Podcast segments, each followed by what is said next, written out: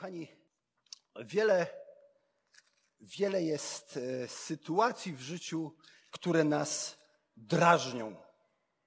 Nie wiem, czy miałeś w tym tygodniu, miałaś okazję e, doświadczyć, że ktoś cię, na przykład ktoś, bo najczęściej to tak bywa, że to jest ten ktoś, kto nas drażni.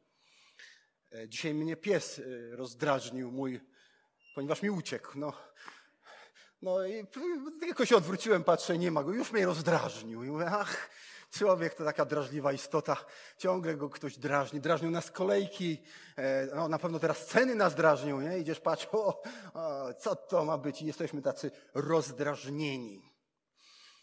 E, w związku, nie wiem czy z tym, ale w, e, myślę, że, że są takie rzeczy, które nas drażnią, ale no właśnie, czy łaska potrafi drażnić? Chętnie dziś rozpoczynam e, serię czterech kazań z księgi Jonasza na temat drażniącej łaski. Będziemy mogli zobaczyć, kogo drażni, dlaczego. Może zobaczymy tam siebie, a może zobaczymy, że to też jest coś, co nam się przydarza lub przydarzało. A zatem cztery serie. Dziś e, pierwszy rozdział księgi Jonasza. Bóg posyła Jonasza do Niniwy, a co na to Jonasz? I ta księga zaczyna się takim sformułowaniem, że doszło słowo Pana Jonasza, syna Amitaja, tej treści. W ogóle już początek sam. Doszło słowo Pana.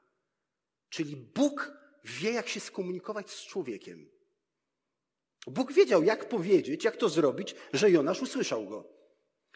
Chyba nikt z nas nie słyszał tak jak Jonasz. Chociaż nieraz mówimy, że Bóg poruszył moje serce, że, że wiem, że to On. Gdzieś doświadczamy takich rzeczy jako chrześcijanie, bo wierzymy w Boga, który mówi. Oczywiście, który przemawia, który porusza, który nas zmienia, który do nas dociera. Rzeczywiście. I doszło to słowo Jonasza. Kim był Jonasz? Kochani, tak króciutko powiem wam, że zwykle czytając tą księgę nic nie wiemy o nim, ale jest jeden fragment w Biblii, który pokazuje nam, że Jonasz był na dworze króla Jeroboama II i to był bardzo zły król. To nie był pobożny król. Był jako prorok tam.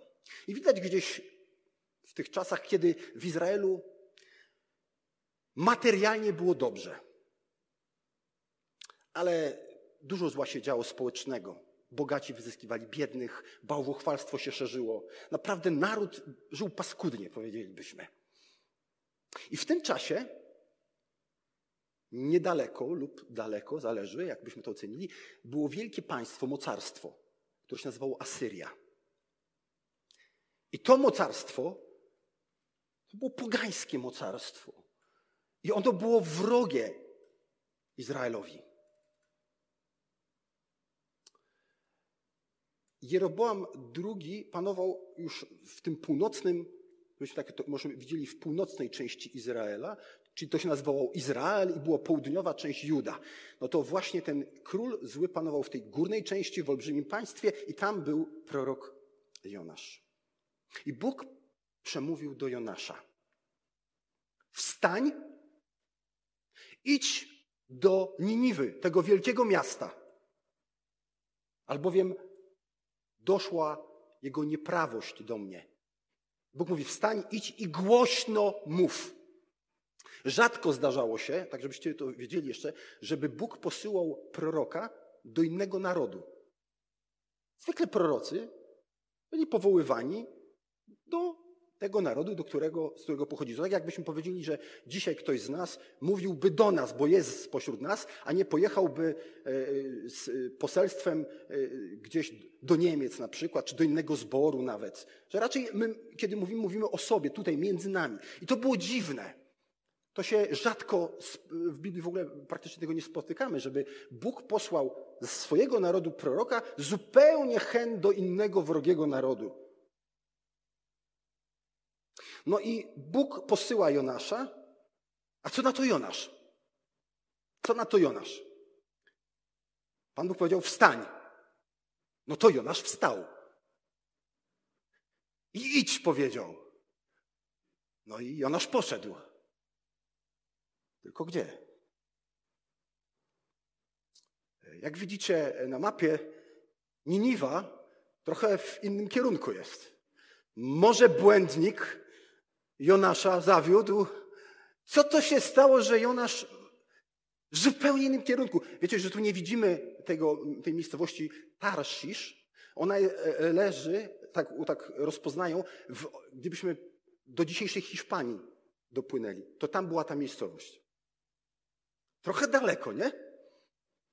A zatem Jonasz wstał i poszedł do Joppy. Tam był to taki port jak Gdynia i tam znalazł statek, tylko że w drugą stronę. Dziwne. Prorok w Bożym ludzie. Bóg do niego przemawia, a on wstaje, tylko idzie zupełnie w przeciwnym kierunku. Biblia mówi, że on ucieka, on tak Słowo Boże mówi. Lecz Jonasz wstał, aby uciec sprzed oblicza Pana do Tarszisz. Co to znaczy uciec? I tu mamy definicję, którą e, nie ja wymyślałem, skopiowałem oczywiście z odpowiednich stron. Oddalać się szybko z jakiegoś miejsca, aby uniknąć niebezpieczeństwa, kłopotów lub nieprzyjemności. Nie wiem, czy mieliście okazję kiedyś uciekać. E, ja pamiętam, jak z autobusu kiedyś uciekałem. Dość szybko, bo chciałem uniknąć kłopotów z kierowcą, który był bardzo wzburzony i gonił za mną, a ja byłem wtedy rewizorem. No niestety e, kradł, kradł bilety, ja go złapałem, ale wyleciał, w, no tak fajnie, na wiosce, nie znasz miejsca, uciekasz z autobusu, żeby cię nie dopadł. To, to uciekałem, wiem, co to znaczy uciekać. E, uciekałem jakiś czas temu, to było też bardzo takie przyjemne doświadczenie. Szedłem z moim pieskiem Czakim. On jest taki 25 kilo, ale wygląda trochę więcej przez to e, sierść. I szedłem sobie i stał samochód. Szedłem sobie e, elegancko chodnikiem i z naprzeciwka dostrzegłem przywiązanego e, trochę większego psa niż mój Czaki. I nagle ten pies rozwiązał się w jakiś sposób i i pędzi na nas. I ja uciekam wokół auto, tego samochodu z czakim, z tą smyczą, takiego na smyczy, ten wokół nas biega, dresie, panie ratuj pan, nie? Mówię, uciekałem, sobie myślę, no weźmie mi nogę, urwie ten pies. Ja wiem, co tu będzie się działo. Więc y, takie ucieczki bywają, wtedy nie było mi do śmiechu, naprawdę się bałem, że to się źle skończy. Więc rzeczywiście uciekamy. Uciekamy, aby y, uwolnić się z jakiegoś miejsca, na przykład jeżeli jakiś, gdzieś pożar jest w jakimś budynku, uciekamy, nie? Niektórzy uciekają z więzienia. Uciekają. No, to znaczy uciekać. Oczywiście ludzie uciekają w pracę, żeby nie myśleć o kłopotach. To jest ciekawe, że uciekamy, bo jak wrócę do domu, to na przykład znów będzie napięcie, nie?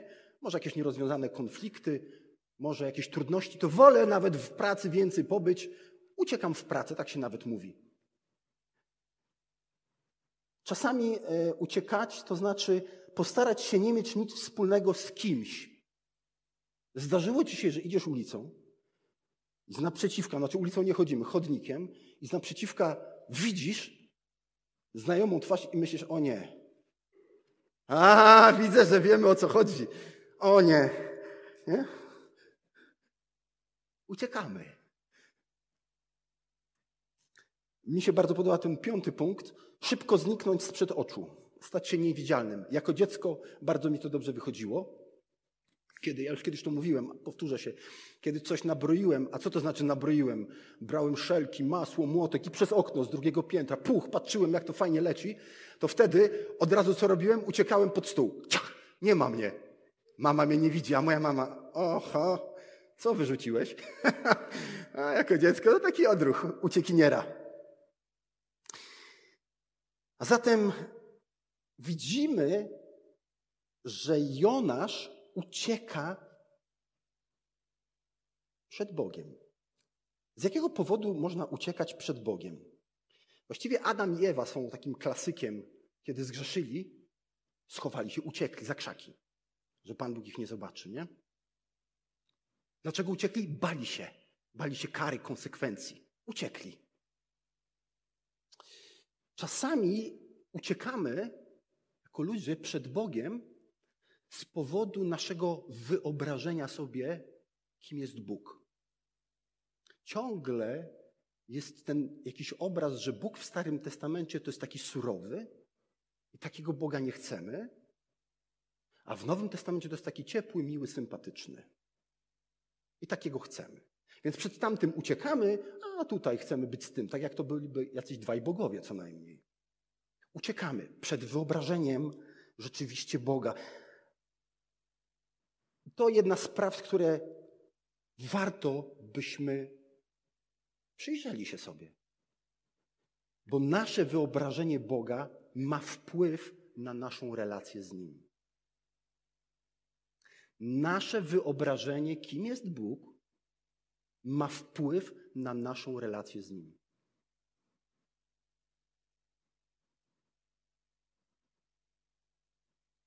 Czy jest coś w Bogu, co może cię drażni, przeszkadza i uciekasz?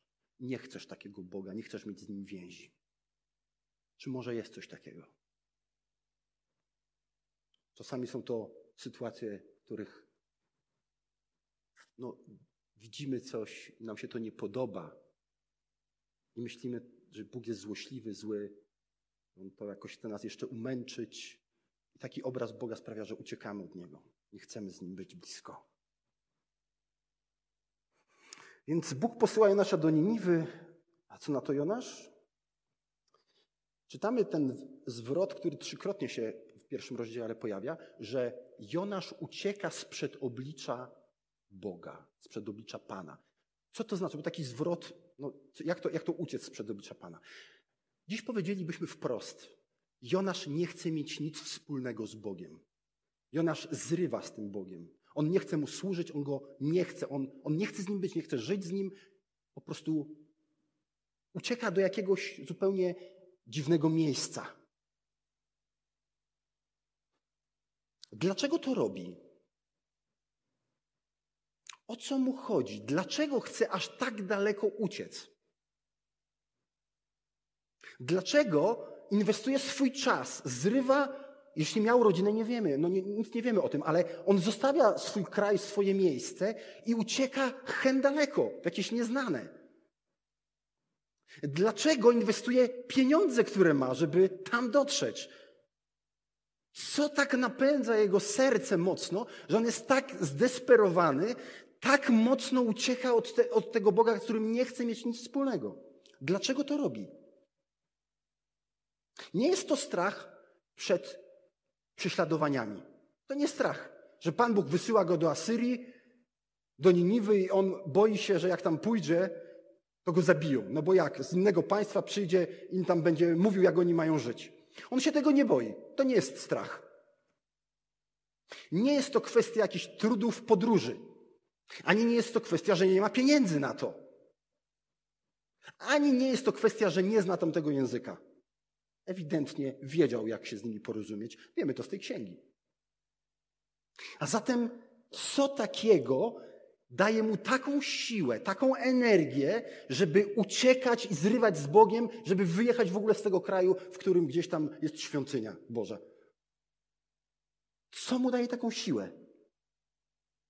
Wydaje się, że to są dwie rzeczy. One są bardzo ze sobą połączone. Po pierwsze, nienawiść do Asyryjczyków. Nienawiść jest ogromną siłą. Jeżeli kogoś nienawidzisz, naprawdę potrafisz, ja i ty potrafimy, ludzie w ogóle potrafią bardzo wiele. Jakoś, to jest taka siła wewnętrzna, że cię napędza, żeby komuś jeszcze naprawdę dołożyć. Czy miał powody, żeby nienawidzić Asyryjczyków? Miał. Oni byli straszni. Naprawdę. Pewnie gdzieś tam na granicach mord, gwałty, E, głód, zabieranie, e, e, zabieranie towarów różnych, pszenicy, zwierząt, to byli wrogowie. Do tego czcili obcych bogów. On ich nienawidził. Całym sobą ich nienawidził. A Bóg mówi do niego: Pójdziesz do tej Niniwy. I co miał mówić? Jeszcze 40 dni, a Niniwa będzie zburzona. W pierwszym rozdziale czytamy, że niegodziwość doszła i głośno pójdziesz i będziesz mówił o tej niegodziwości. Zobaczcie, można powiedzieć, ej, no to jak? Do wrogów?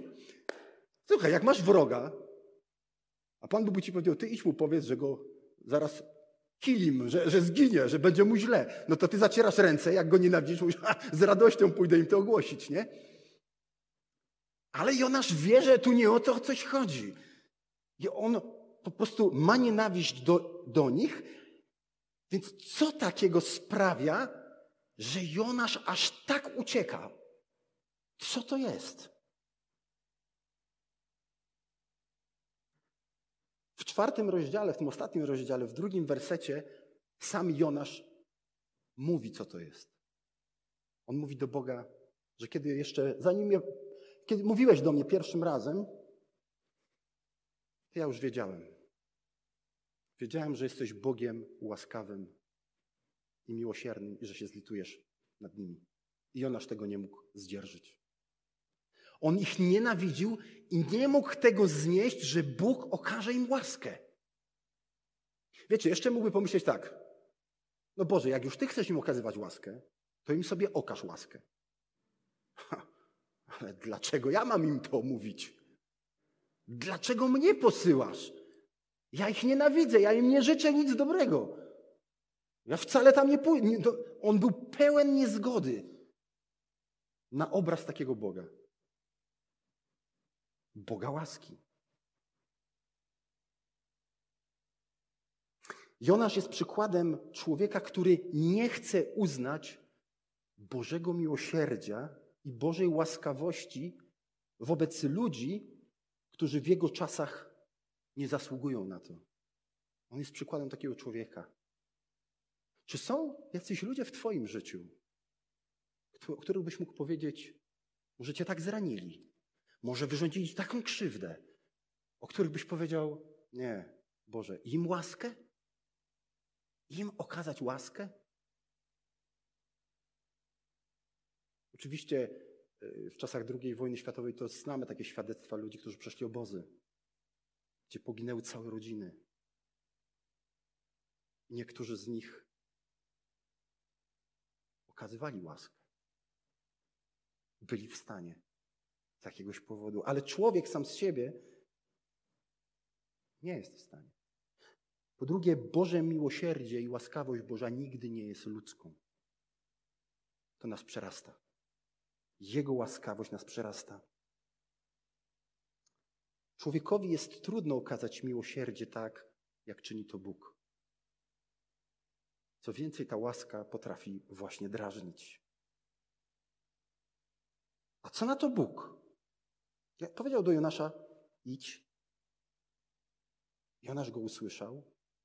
Jonasz wstał, odwrócił się do Boga plecami i mówi: W życiu zrobię wszystko, żeby być zupełnie gdzie indziej. Mnie nie wyślesz tam. I idzie. I idzie do Joppy. Akurat znajduje statek, który płynie do Tarszyszu. I akurat mają miejsce. I akurat wchodzi na ten statek i płynie. A co na to Bóg? Dlaczego Bóg na to pozwala? Dlaczego Bóg nie pośle jakiegoś anioła, choroby, nie wiem, kogokolwiek tam, gdzie był Jonasz, kiedy on okazał bunt? Dlaczego go od razu tam może nawet nie ukatrupi? Dlaczego? Dlaczego Bóg tak robi? Że mu pozwala iść w tym buncie? Czy to nie jest ciekawe? Intrygujące? A dlaczego Bóg pozwala nam buntować się i czasami naprawdę świadomie przeciwko Niemu wybierać różne rzeczy i nie, i nie, nie, nie zsyła na nas gromów od razu? Wiecie dlaczego? Dlaczego Jonaszowi po, pozwala i dlaczego nam pozwala grzeszyć? On nie jest zadowolony z tego. On nienawidzi grzechu, żebyśmy się dobrze rozumieli, ale pozwala nam grzeszyć. Wiecie dlaczego? Bo jest miłosierny bo jest łaskawy, bo jest tym, który nie wejdzie w człowieka, jakby był chirurgiem, że rozpołowi i nowe oprogramowanie mu wgra i ten człowiek jest zupełnie inny. Tylko to jest proces, w którym Bóg idzie, towarzyszy człowiekowi pomimo jego buntu. My nie potrafimy znieść nieraz buntów ludzi, których widzimy. Rodzice rozdzierają serca, kiedy widzą zbuntowane, grzeszne wybory dzieci.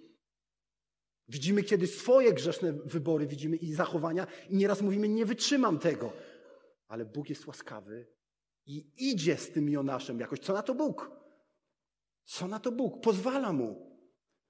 Powiedzielibyśmy, że Bóg znosi focha proroka, który się odwrócił i mówi: Mam to, idę, nie chcę mieć z tobą nic wspólnego. I Bóg jakby no, nie karze go.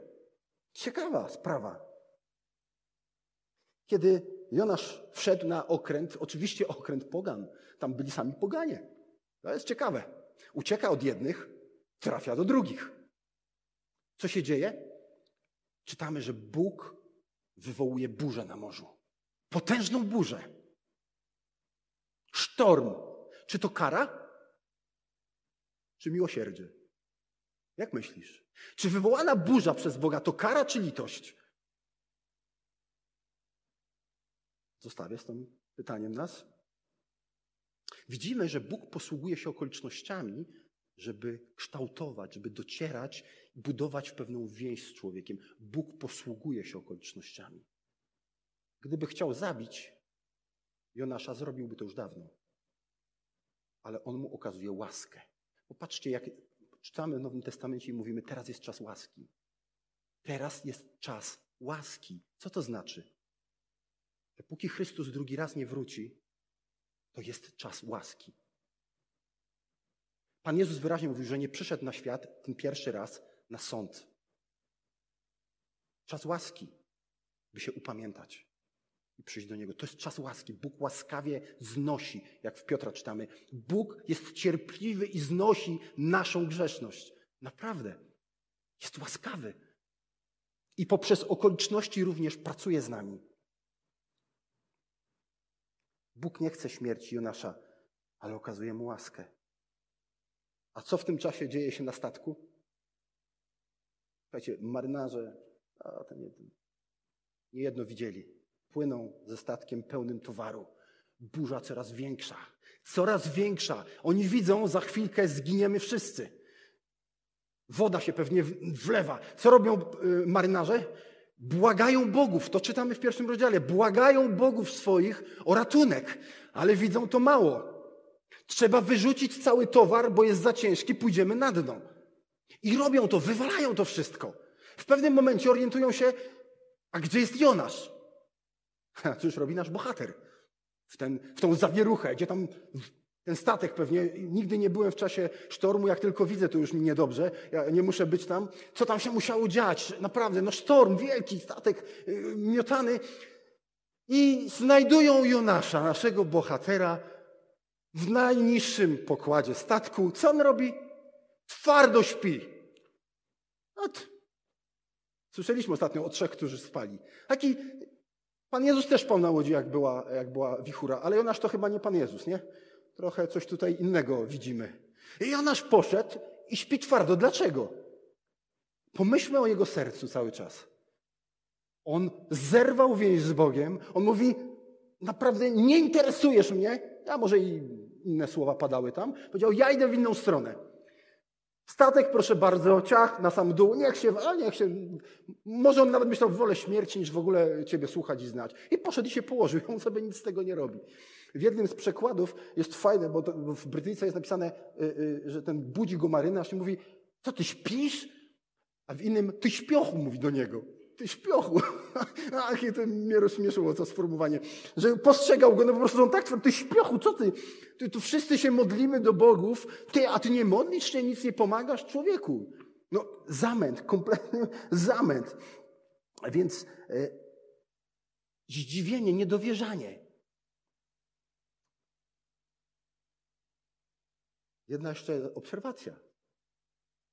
Jonasz zbuntował się, nie chce znać Boga łaskawego, Jonasz się nie modli. On ucieka, odwraca się i on się nie modli. Twardo, do końca. Poszedł spać. Ja się nie będę modlił do Ciebie, Boże. Nie będę. Twoje miłosierdzie, o dla nich? I jeszcze ja mam, w ogóle nie ma mowy. Zero, koniec z nami. On się nie modli.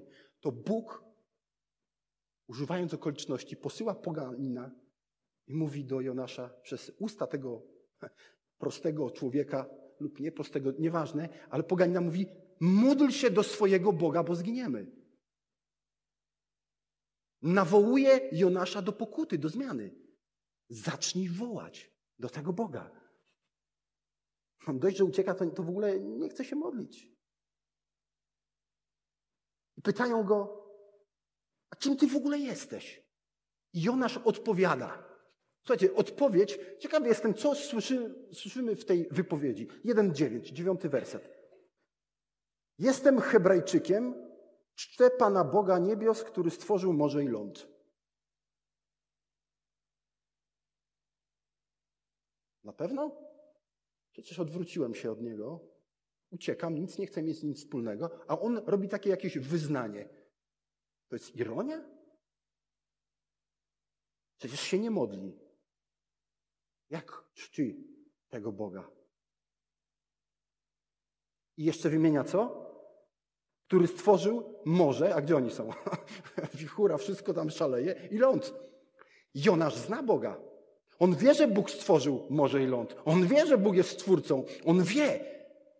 I mówi to do tych pogan. Zwiastuje im, powiedzielibyśmy dzisiejszym językiem, zwiastuje im Ewangelię, opowiada im o Bogu. Ten, który nie chciał poganom mówić, nagle mówi im. Oni go pytają, kim ty jesteś, i on im opowiada. I on im opowiada o tym. A potem wyznaje, czytamy w szóstym wers nie w szóstym wersecie, przepraszam, tylko w następnym wersecie, że on im opowiedział, że ucieka przed Bogiem, że zerwał z nim więzi, relacje. Oni są sparaliżowani.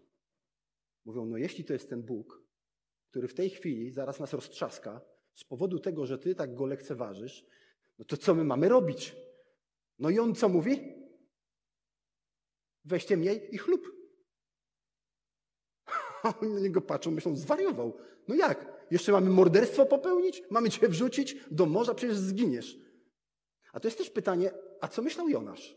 A może on myślał, wolę śmierć. Wolę śmierć niż tego Boga.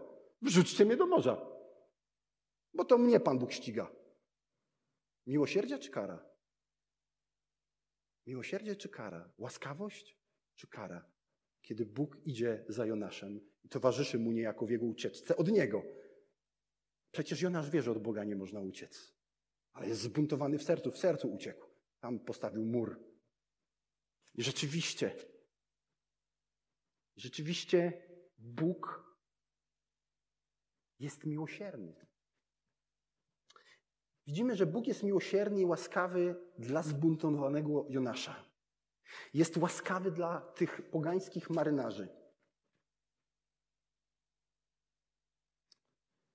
Właściwie, skoro Jonasz jest przedstawicielem Bożego Ludu, to moglibyśmy w sposób nowotestamentowy powiedzieć: wszyscy zgrzeszyli i potrzebują łaski. Łaski potrzebują poganie i ci, którzy mówią, że są wierzącymi. Łaski potrzebują wszyscy. Wszyscy. Bóg jest zainteresowany grzesznikiem. Izrael nie jest w tamtych czasach mniej grzeszny niż Babilon, e, przepraszam, niż Asyria. A czy powiedzielibyśmy, że dzisiaj chrześcijanie są mniej grzeszni od niechrześcijan? Czy chrześcijanin jest mniej grzeszny od niechrześcijanina? Ciekawe, jak to cenić, jak to mierzyć. Bo wszyscy zgrzeszyli i potrzebują łaski Bożej. Mamy być w procesie uświęcenia, oczywiście.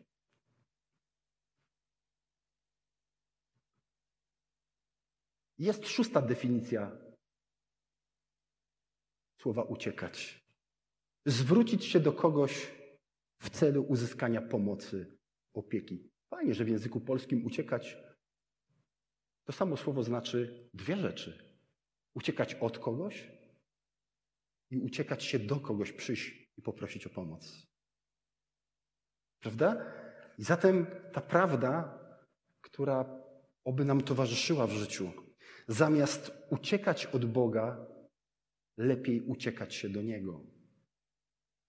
Zamiast uciekać od Boga, nawet jeśli nam nie pasuje jakiś Jego obraz, coś nie rozumiemy, coś w nas zgrzyta, zamiast uciekać od Niego, lepiej jest uciekać się do Niego. Rozumieją to poganie na statku.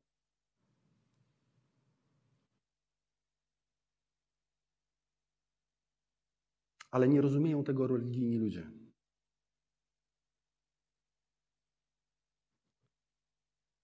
Trudno nam przychodzić do Boga, kiedy Jego łaskawość nas drażni.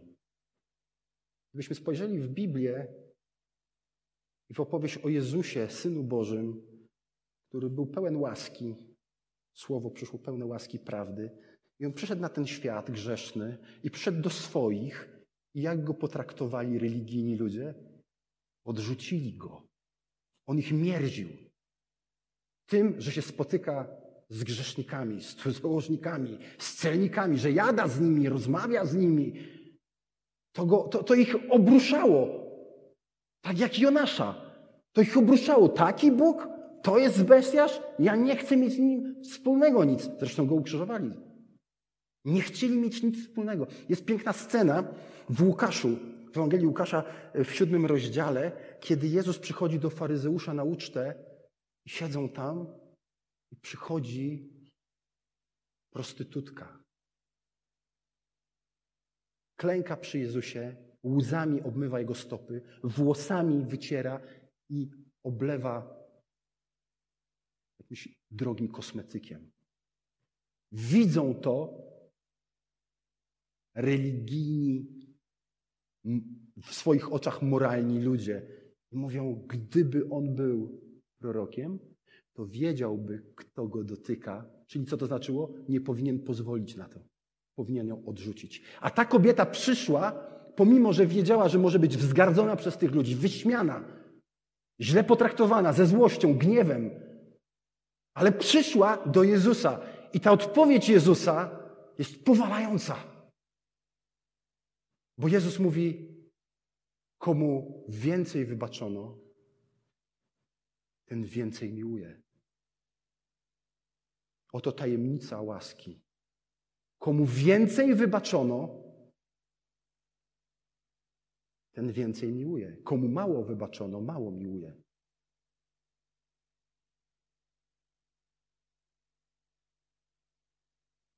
Co to znaczy? Jakiego rodzaju mam myślenie o sobie? Czy widzę swoją grzeszność i wielką łaskawość każdego dnia Boga, który mnie, ta, tą łaskawość, która mnie ożywia, zachęca do Niego, żeby przychodzić do Niego, żeby Go wielbić, dziękować Mu, wyżalać się, ale że On jest łaskawy. Czy to, to jest we mnie? A kiedy to będzie? Kiedy rozumiem naprawdę, że mi się nie należy, a mi się należy kara, bo jestem grzesznikiem, powinienem zostać odtrącony. Bóg mógł śmiało powiedzieć: Nie chcę mieć z Tobą nic wspólnego, Zbyszek. Ale Jezus przyszedł, by uratować takich Zbyszków, by okazać mi łaskę, serce. Ale są taki, tacy Jonasze, którzy nie, nie akceptują tego. Nie akceptują takiego Boga, Boga łaski. Nie akceptują takiego Mesjasza.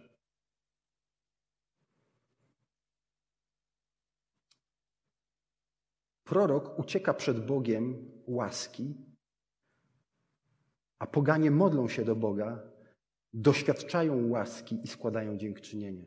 Po tym, kiedy Jonasz powiedział do tych pogan, kim jest, oni wołają do Boga Jahwe, mówią: Nie chcemy zabić tego człowieka. Boże, ocal nas.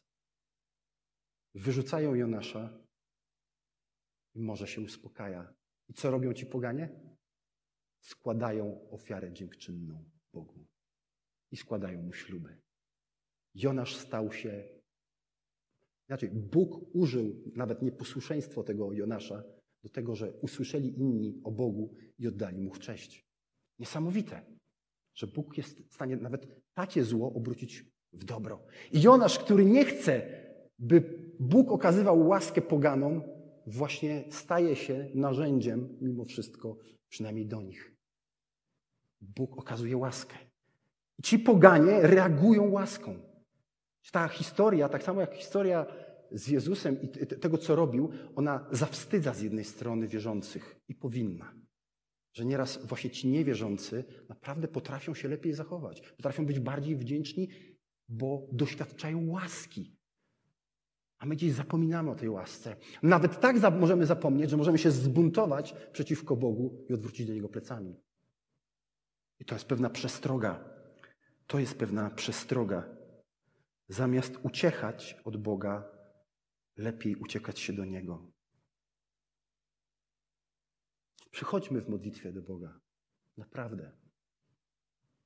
Nie dajmy kłamliwym myślom o Nim kierować nami. Bądźmy szczerzy, ale przychodźmy do Niego. Przychodźmy do Niego, bo jest naszym Bogiem. Kościół wierzący, ja i Ty, mamy zadanie ogłaszać tą łaskę Boga, dzielić się z nią. Bądź jak naczynie, w które Bóg wlewa łaskę i idź i podziel się tą łaską o Bogu łaskawym z innymi. To jest nasze zadanie. To jest nasze zadanie. I ta łaska, żebyśmy dobrze to rozumieli, ona nie polega na, na tym, że nie mówimy o grzeszności i o upamiętaniu. Oczywiście od tego, to, to jest związane z tym, muszę, ktoś musi rozumieć, że jest grzesznikiem i to jest łaska, by to zrozumiał i zrozumiał, że Bóg chce go pojednać ze sobą, że właśnie po to przed Jezus i umarł, żeby pojednać, że uznaj, jesteś grzesznikiem, potrzebuje Cię Boże, wierzę w to, co uczyniłeś na krzyżu dla mnie, wierzę, chcę być z Tobą pojednany. To jest łaska. Za darmo. I Bóg, ten łaskawy Bóg będzie Cię prowadził poprzez Ducha Świętego przez życie. I Kościół jest do tego powołany. Nie jesteśmy powołani do tego, żeby tworzyć kaplice, kawiarenki, miejsca, żeby nam, wierzącym, było przede wszystkim fajnie i miło. Ale jesteśmy po to, by dzielić się łaską o dobrym, wspaniałym Bogu, tym wszystkim, co nam daje. A zatem powinniśmy opowiadać, gdziekolwiek jesteśmy, innym ludziom o tym, o wspaniałym Bogu, który jest łaskawy. I że teraz jest czas łaski, ale on się skończy. I wtedy ci, którzy doświadczyli tu łaski przebaczenia, będą wiecznie żyć z Bogiem. Ci, którzy odrzucili tą łaskę, będą potępieni. Komu trudno ci okazać łaskę? Komu trudno ci, do kogo trudno byłoby ci pójść z posłaniem miłości i łaski? Jeśli są takie osoby w Twoim sercu, to wróć do Boga i porozmawiaj z Nim o tym, czym jest łaska dla Ciebie. Bo to stąd się zaczyna, by pójść tam. Wszyscy potrzebujemy tak samo Boga. Jak bardzo porusza Twoje serce Boża łaska w codziennym życiu? Jak bardzo łaska kieruje nami w codziennych wyborach, dyskusjach, rozmowach? Jak bardzo właśnie ona jest tym, co najbardziej dziś wychodzi z nas.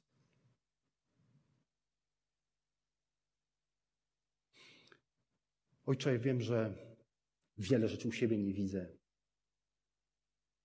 Potrzebujemy tej łaski, byś otwierał nasze oczy na to, jak bardzo nas kochasz.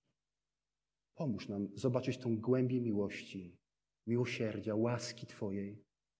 Dziękujemy Ci, że jesteś cierpliwy, że jesteś cierpliwy i towarzyszysz nam, a nie zgniatasz swoją potężną mocą, ale uświęcasz, przemieniasz, towarzyszysz. Czyń, Panie, swojej łaskawości właśnie nas, Kościołem łaski. Boga łaskawego, który niesie to przesłanie. E, pomóż, pomóż, przemień serce kogokolwiek z nas, które jest może obolałe, które może widzi jakieś imię, nazwisko, jakąś, jakąś postać i wywołuje to po prostu gniew, nienawiść, wrogość. Pomóż przejść tu trudne doświadczenie.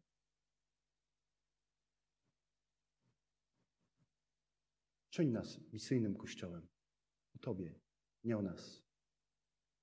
Pomagaj nam patrzeć Nie co mi, ja, ale co służy innym. Pomagaj nam, zdzieraj z nas ten egoizm i ten lub zły obraz Ciebie. Pokaż każdemu z nas dziś tutaj, proszę Cię, Ojcze, nie pozwól nam wyjść takimi samymi. Proszę Cię, pomóż nam, nam wszystkim, wyjść innymi, z innym obrazem Ciebie. Ale potrzebujemy to zobaczyć w naszym życiu, jak to wpływa na nasze życie. Pomagaj nam w tym. A wiem, że jesteś Bogiem dobrym, że słuchasz naszych modlitw i że odpowiesz na nie.